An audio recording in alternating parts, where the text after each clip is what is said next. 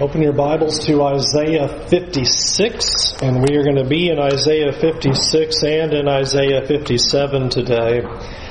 As God now intends to show us who we are and to help us see who we truly are before Him.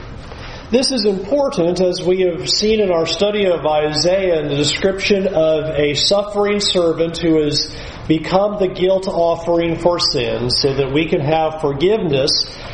And you have then Isaiah describing a glorious invitation for people to come, to come to living waters, to come to be satisfied, to come and find true life to stop wearying themselves for things that are false bread and do not truly satisfy.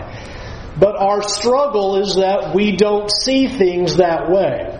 We don't see the need for what God is offering, and we assume that we are doing well in this life, and often miss how much we need God.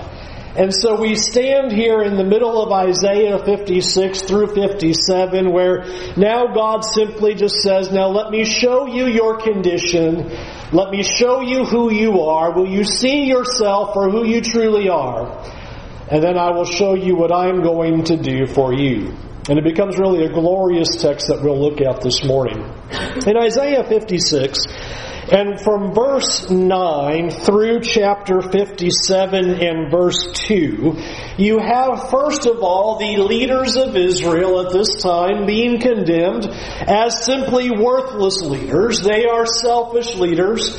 They are not concerned for the welfare of the people, but they are only concerned for themselves. I know that's a surprise in all that you deal with on a regular basis in life and your jobs that you've never encountered. Uh, selfish leaders who are only concerned about themselves. It never happens. And unfortunately, as much as that happens in the physical world and on the job and in the world around us, it also happens in the spiritual realm. And here are people who are designated to be leaders over the flock of Israel to help the people of God. And rather than being concerned for their souls and concerned for their spiritual well-being, they are concerned about themselves alone. And we get so many interesting descriptions of what they are doing. For example, in verse 12, they say, Come, they say, let us get wine and let us fill ourselves with strong drink, and tomorrow will be like today, great beyond measure. They don't care about what's happening with everybody else. Notice you have a description in chapter, chapter 57 verse 1 that the righteous man perishes and no one lays it to heart. Devout men are taken away. Well, no one understands. You have a picture of these leaders being consumed by their physical appetites. They're more concerned about their comfort, their well-being, their welfare, all their gain, whatever they can do for themselves. And so God comes to them and says, you have a serious problem because you're concerned about yourself, you're concerned about your physical welfare rather than the spiritual being and spiritual welfare of yourself and of your flock. And one of the primary jobs of religious leaders and teachers is to be concerned spiritually for the flock, to have a concern in what they see happening to them, and to do something about that, to warn them, to instruct them, to give them the help that they need. But you have in chapter 56 and verse 10, his watchmen are blind, they are all without knowledge, they are all silent dogs that cannot bark, dreaming, lying down, loving to slumber. The dogs have a mighty appetite and they never have enough. Great picture. He describes the people as being completely destroyed spiritually, and those who are to help and give the warning, and if you will, to use the language to bark out and say, watch out, are mute and silent, sleeping and slumbering and not caring about what's going on. And so he puts his finger on the religious leaders and says, You understand you have a responsibility over your flock. You have a responsibility over your people. A picture that is used repeatedly in the New Testament, but Hebrews chapter 13 gives a great picture of that in verse 17. Obey your leaders and submit to them, for they are keeping watch over your souls as those who will have to give an account. And here in Israel are leaders who do not grasp that who are only concerned about their physical appetites and their physical desires and are not concerned about the spiritual welfare of those who are below them that they need to be watching out for, that they need to be taking care of and warning and instructing and helping.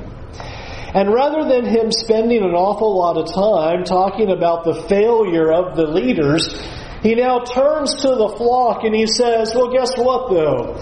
You're not any different. Yes, your religious leaders have failed you in being spiritual leaders and in teaching you the ways of God and being concerned about your spiritual welfare and your service before God. He then turns to the rest of them and tells them that they're just as bad off. Verse 3 of Isaiah 57. But you draw near sons of the sorceress, offspring of the adulterer, and the loose woman. Whom are you mocking? Against whom do you open your mouth wide and stick out your tongue? Are you not children of transgression, the offspring of deceit? You who burn with lust among the oaks under every green tree, who slaughter your children in the valleys under the clefts of the rocks, among the smooth stones of the valley valley is your portion. They, they are your lot. To them you have poured out a drink offering. You have brought a grain offering. Shall I relent for these things? On a high and lofty mountain you have set your bed, and there you went up to offer sacrifice. Behind the door and the doorpost you have set up your memorial. For deserting me you have uncovered your bed. You have gone up to it. You have made it wide. And you have made a covenant for yourself with them. You have loved their bed and have looked on their nakedness. You're, you journeyed to the, the king with oil and multiplied your perfumes. You sent your envoys far off and sent down even to Sheol. You were wearied with the length of your way. But you did not say, It is hopeless. You found new life for your strength, and so you were not faint. He just gives this big list of all the things that they're doing wrong. And as he describes all they're doing, he asks such an important question in verse 4. He just says, Whom are you mocking? In our language, I think that would say, Who do you think you are? Do you think you're getting away with what you are doing? Do you think that your mega sins and multiplying of sins and passionate acting in all of these sins? Do you think that you're able to do this and God does not know and God does not see what you are doing? And what he does is he just lists all kinds of things of how they are breaking the covenant. He describes sexual desires. He describes them making covenants with the nations. He describes even the, the offering up of their children. And here they are in verse 6 describes your, you have your grain offerings and shall I relent for these things? And to sum up all of these sins, it would boil down to the people are just like the leaders. They are consumed by their physical appetites and their physical desires. They want to do what they want to do. And they're going to participate in the things that they're going to participate in. And so he uses some fairly graphic language of the sexual depravity and sexual idolatry that's going on in that time as he uses this imagery of you're committing these sins all over the countryside, up on the mountains, everywhere, behind the closed doors. And you, who are you mocking? Do you think that God does not know, that God is not aware of these things? In fact, this will certainly bring God's judgment. And how sad it is that so often I think we have the tendency to think that we can pursue our quests for physical desires and pursue our quests for the things of this world as if we're somehow okay before God and still have a right relationship with God, as if things are acceptable before God and we will not pay consequences for that. You notice the literal imagery there that your footnote might have there. It even kind of says it when it says in verse 4, Whom do you open your mouth and wide and stick out your tongue? Uh, we understand what that idiom looks like. You're just sticking your tongue out at God. I'm going to do what I want to do. I'm going to live how I want to live. I'm going to pursue my passions and my desires. I'm going to go after all of these things. And God is saying, it is in effect that you are sticking your tongue out at me. You're mocking me. You are saying before God that the things of this life and this world matter more than pursuing Him. And I submit to you that is why God cares about these things so much. Is because we are revealing that our devotion and our love is really not for Him. We are revealing that by engaging in these sins and following after the desires of our heart, that we are more concerned with the physical realm and that truly our love and our devotion and our desires are for the things of this life, for the things of this world. We are showing ourselves to be a lover of this world rather than being a lover of God. And we live in a time right now that it's easy as Christians to fall into that trap where we have a world that mocks God continually.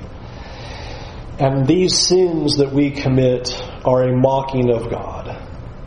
To pretend that we are worshippers, disciples, followers of God, and yet engage in pornography, watching nakedness on television, movies, sexual relations before marriage, having affairs, sexual immorality, fulfilling fleshly desires, pursuing our pleasures, seeking out our physical lusts this is what he's describing from verse 4 to verse 8. Is you're pursuing all of these things. And then I think it is so interesting that in verse 10 he says, and nobody ever stops and recognizes the hopelessness of the pursuit. Here in the context of verses 9 and 10, here they are wandering these long distances to go make covenants with other nations. They don't want to trust in the Lord. They want to trust in what they can see. So they'll go make a covenant with other nations and they're wearied by the journey. And he says, nobody stops and says, this is a foolish pursuit. This is a waste of time. And Isaiah has drawn out that concept again and again in terms of idolatry. Don't you know that your pursuits are foolish? You continue to pursue these things in this life and try to seek and fulfill your fleshly, worldly desires, and it is hopeless. It is not going to work. You see how Isaiah 55 connects in where he came to them and said, Why are you wearying yourself for things that do not satisfy? I'm trying to offer you true bread and true water and true life. And here you are going after things that are not bread.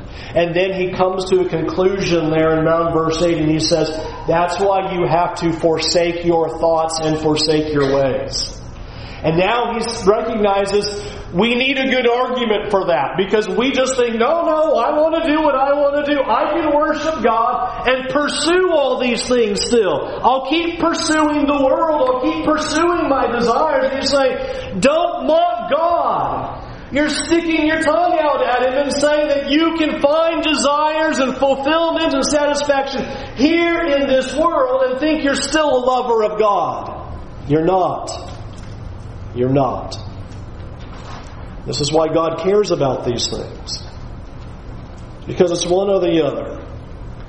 You are either a lover of God and you are willing to forsake the pursuits of the desires of this life and of the flesh, or you're a lover of the things of this world and you pursue your desires and your lusts and you are not a lover of God. And listen to the weight then of verse 11. Notice he says in verse 11 of Isaiah 57, whom did you dread and fear so that you lied and did not remember me, did not lay it to heart? I have, have I held my peace even for a long time and you did not fear me? I declare your righteousness and your deeds, but they will not profit you. I found that verse staggering. He says, here's what God says.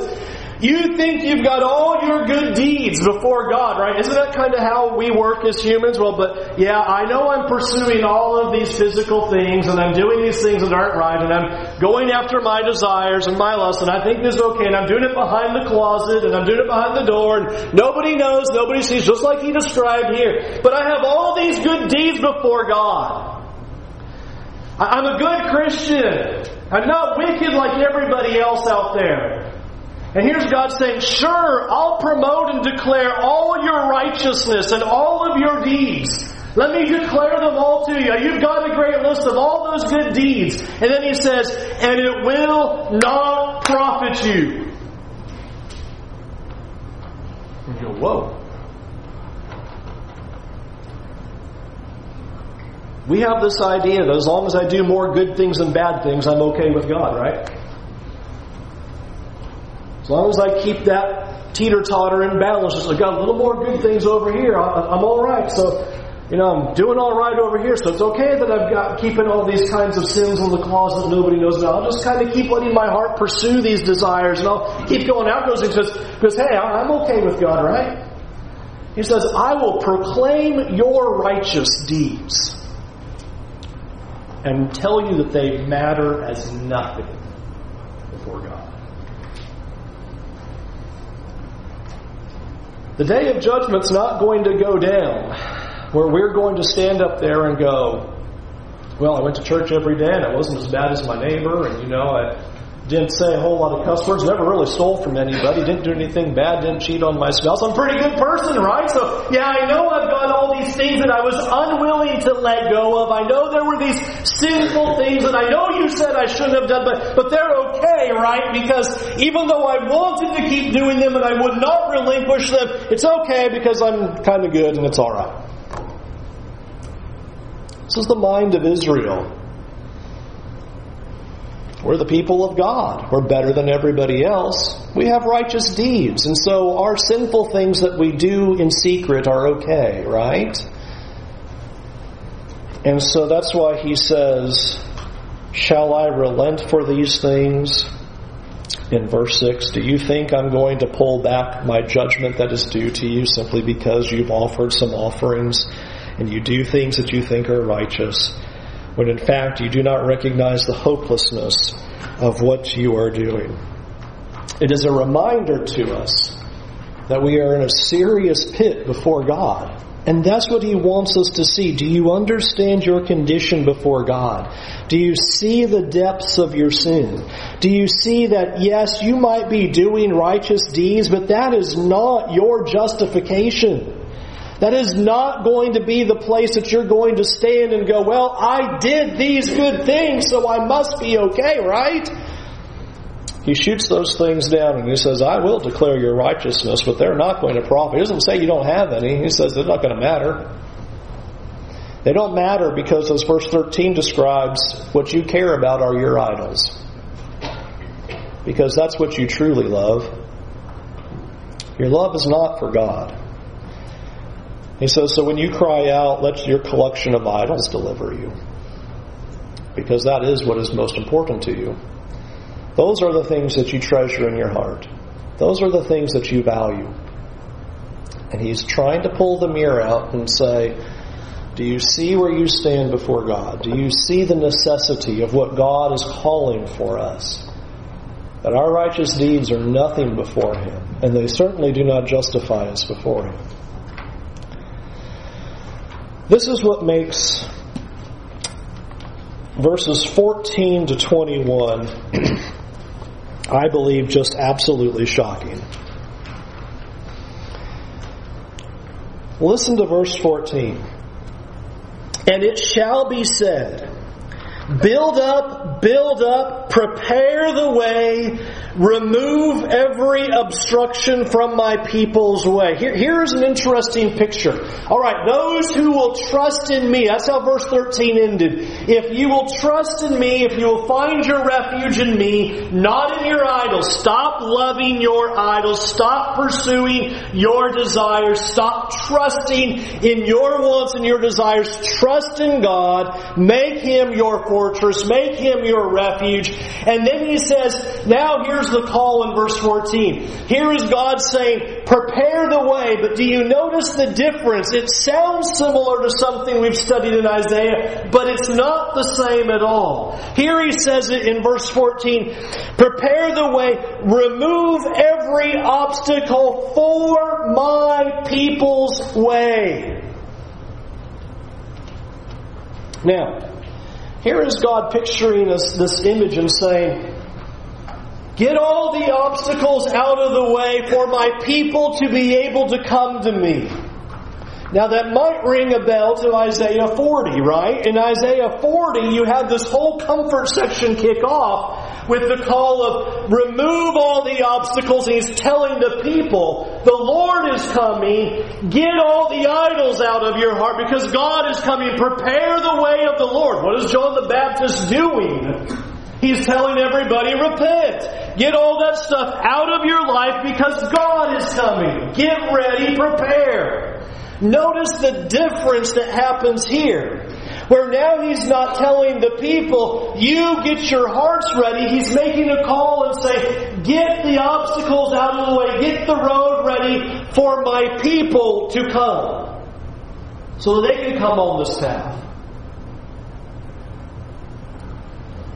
And this is glorious of what Isaiah is doing here. Because he's helping us see something very, very important. And it's simply this if rescue depends upon me, it's not going to work out very well. Because I'm trying to do Isaiah 40 and verse 3, and I'm trying to get all the idols out of my heart, and I'm trying to remove every obstacle and every obstruction, and I'm trying to clear the way. And you know what I find out what happens tomorrow? So there's another one there. And there's another idol to go fight with. There's another sin to go battle. It seems to be always an obstacle that stands in my way. And Isaiah comes along and says, Now you understand. Therefore, I will send out a call to clear the path, to clear the way, so that my people will come to me. Isaiah 53 is the description of that answer. Jesus becomes the obstacle remover. He makes it possible for us to come to God. Because if it stands completely on myself to get all of my sin obstacles out of the way, sounds good today, it's not going to be good tomorrow. Probably not the next day either. I need somebody to do something. I need somebody to deal with these obstacles. I need somebody to intervene. I need somebody to be a solution for my sins. And here is God saying, I'm going to remove these obstacles. I'm going to clear the way for my people. And we have to appreciate God in that. And we cannot appreciate the invitation of what God is offering His people until we see our condition before Him and see God saying, I will remove the barriers. I will make it possible for you to come to me. And that's what makes this next verse even more staggering. As much as I was blown away by verse 12 and I was blown away by verse 14, listen to verse 15. For thus says the one who is high and lifted up and inhabits eternity, whose name is holy. I begin to read that and I go, that's not going to go well for me. Here, he doesn't just say, thus says the Lord. You know, we kind of go bland, okay, thus says the Lord. No. Thus says the high and lofty and exalted one, and his name is holy. And immediately my mind goes, Well, I've got nothing to do with this. You just killed me in the earlier part of this chapter. Yeah, I'm full of sin. I've got all of these idols. I've got all these things that I've got in my heart. And I'm trying to rip them out, but it's not working very well. And here is God who comes in and says, Do you understand who I am? Remember how the Apostle Paul used that image? He alone has immortality, who dwells in unapproachable light. You're supposed to hear the name of God like that and go, He is so separate, He is so high, He is so holy, we have no business being around Him at all, for we are sinful. But look what He says. Verse 15, For thus says the one who is high and lifted up, and who inhabits eternity, whose name is holy, I dwell in the high and holy place, and also with him who is of a contrite and lowly spirit.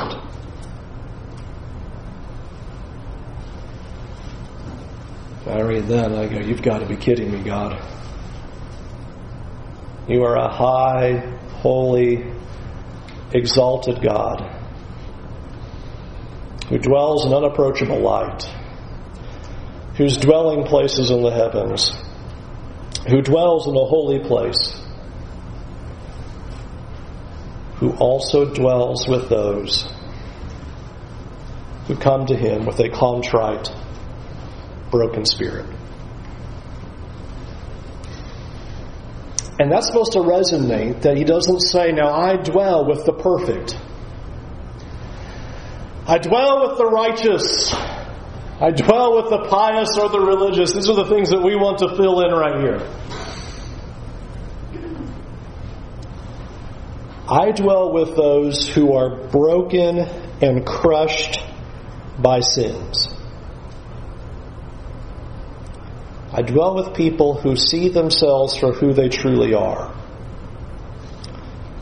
who recognize their standing before God, who recognize their brokenness and sinful ways.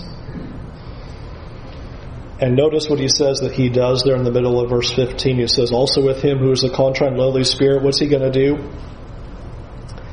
To revive the spirit of the lowly and to revive the heart of the contrite. This fits Isaiah 55. He says, I will give you life.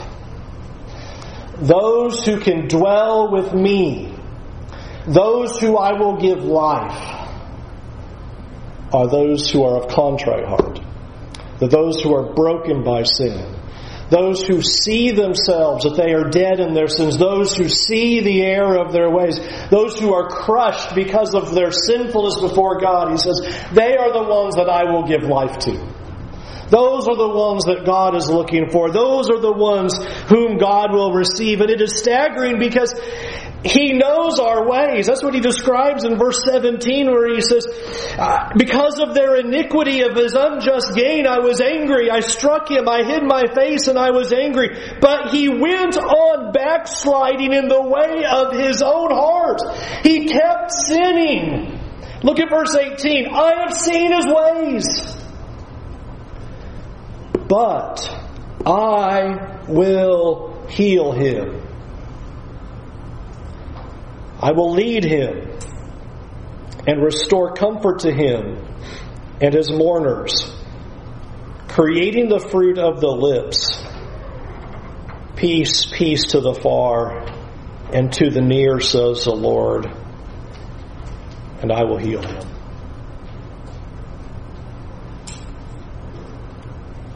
A mind blowing declaration by God. I know what they've done. I've seen their sins. I was angry at their sins. I've seen their ways, but I will heal them. I will comfort them. What a picture that he offers here. I will heal them, verse 18. I will lead them. I will restore comfort to him and his mourners. This is the offer to those who will be broken in the heart, who will be broken by sin can I challenge you, please, to be always broken by your sins? This is what God desires. That when you have failed today, that that still hurts. And it keeps you humble before your God. And that we never stare at our sins and say, oh well, I will just keep doing what I want to do. The picture of Israel is doing just that. Hidden in the closet, doing what they want to do, and their devotion and love is not for God. And his call to his people is not, well, now you got to live perfect. No. God says, I will clear the way. I will clear the obstacles. But I want brokenness. I want your love for the Lord to be so great that when you sin, it crushes your heart. I submit to you, this is where repentance and confession begins. Repentance is not, I'm sorry. Confession is not, well, I believe that Jesus Christ is the Son of God. Repentance and confession are driven from the broken heart, from the contrite heart because of sins, who sees that we are dead in our sins and that we need the life that only God can give. God says to the contrite in heart, I will restore that person. And then, did you see what he said there in verse 19? What he does? He will create the fruit of the lips. The lips that in earlier in chapter 57 and in verse 4 are mocking God and sticking the tongue out at God saying, I'm doing whatever I want to do. I don't care. He says, I'm going to act in such a way and I'm going to remove the barriers so that I will create on your lips now rather than a mockery of God, a praise of God. I'm going to radically change your life. I'm going to change your words and I'm going to change your ways and I'm going to heal them. And this is the strength that God supplies as He changes our rebellious, sinful hearts so that our lips will praise the Lord and no longer mock Him. And here is the picture of God who is willing to dwell with those who are broken by their sins that God will heal you, that God will comfort you, that God will restore when you are crushed by your wicked ways. But did you notice verse 21? 20 and 21. He just gives a reminder here and he says, But understand something. There's no peace for those who are not crushed by their sins. Verse 20, but the wicked are like the tossing sea. It cannot be quiet, and its waters toss up mire and dirt. There is no peace, says the Lord, for the wicked. What a beautiful picture that God presents. Will you put away your desires of going after all of these worldly, physical pursuits, desires, lusts, will you put those things away and see that I am offering you true life, true satisfaction? Isaiah 55. And then he says, Now, would you see your condition before God? Do you see your sinful ways? Do you see that our sins have greatly separated us from our God? Do you see your condition before God? Do you see how we deserve the wrath of God for we have turned away from Him? And we continue to do these things. And God says, here's what I want you to do. Will you be broken by your sins? Will you be crushed by what you've done? Will you always carry that? Of a broken and contrite heart, for that is what God desires. And God comes in and says, if you will love me so that you will hate your sins, and you will be crushed by those actions, and you will have that contrite, humble heart before God that always sees God as the high, lifted up, who inhabits eternity, name is holy, and here we are down here in our sins. If we will always keep that, He says, I will lead you, I will comfort you, I will heal you, I will give you life. It's a message of hope. It's an unbelievable message of hope that God has done everything to remove the obstructions so that even though we continue to have all of these sin problems and continue to fall short, if every day you are broken by that, which generates that confession and that repentance to God as you are contrite before your God because you have fallen short again. The high and holy and lifted up God does not turn to us and say, It's too late, it's over, it's done, your sins are too vast, your sins are too many, it's too, too late.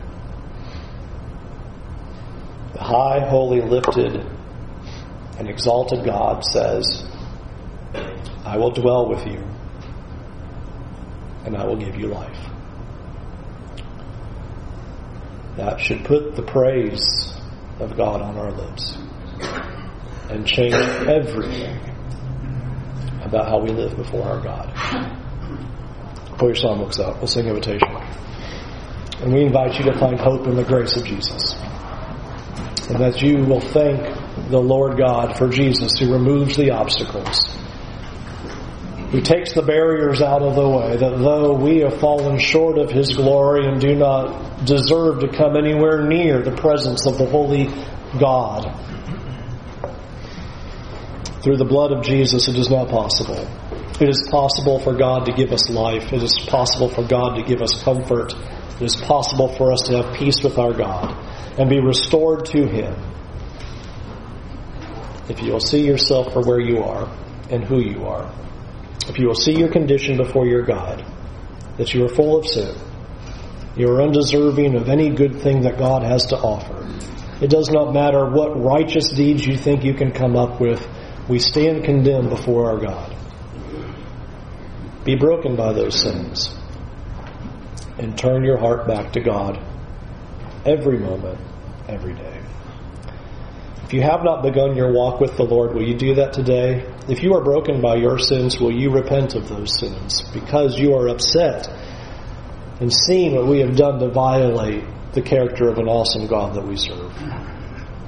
Turn away from those sins, confess Jesus as the Son of God, not just merely in words, but because He rules and He is the Lord and Master that you will follow and that you will serve. Be immersed in water for the forgiveness of your sins. And in that, your sins are washed away and you begin to walk with your Lord Jesus. Do it from the heart and bring your sins to Christ. Won't you come now while we stand and while we sing?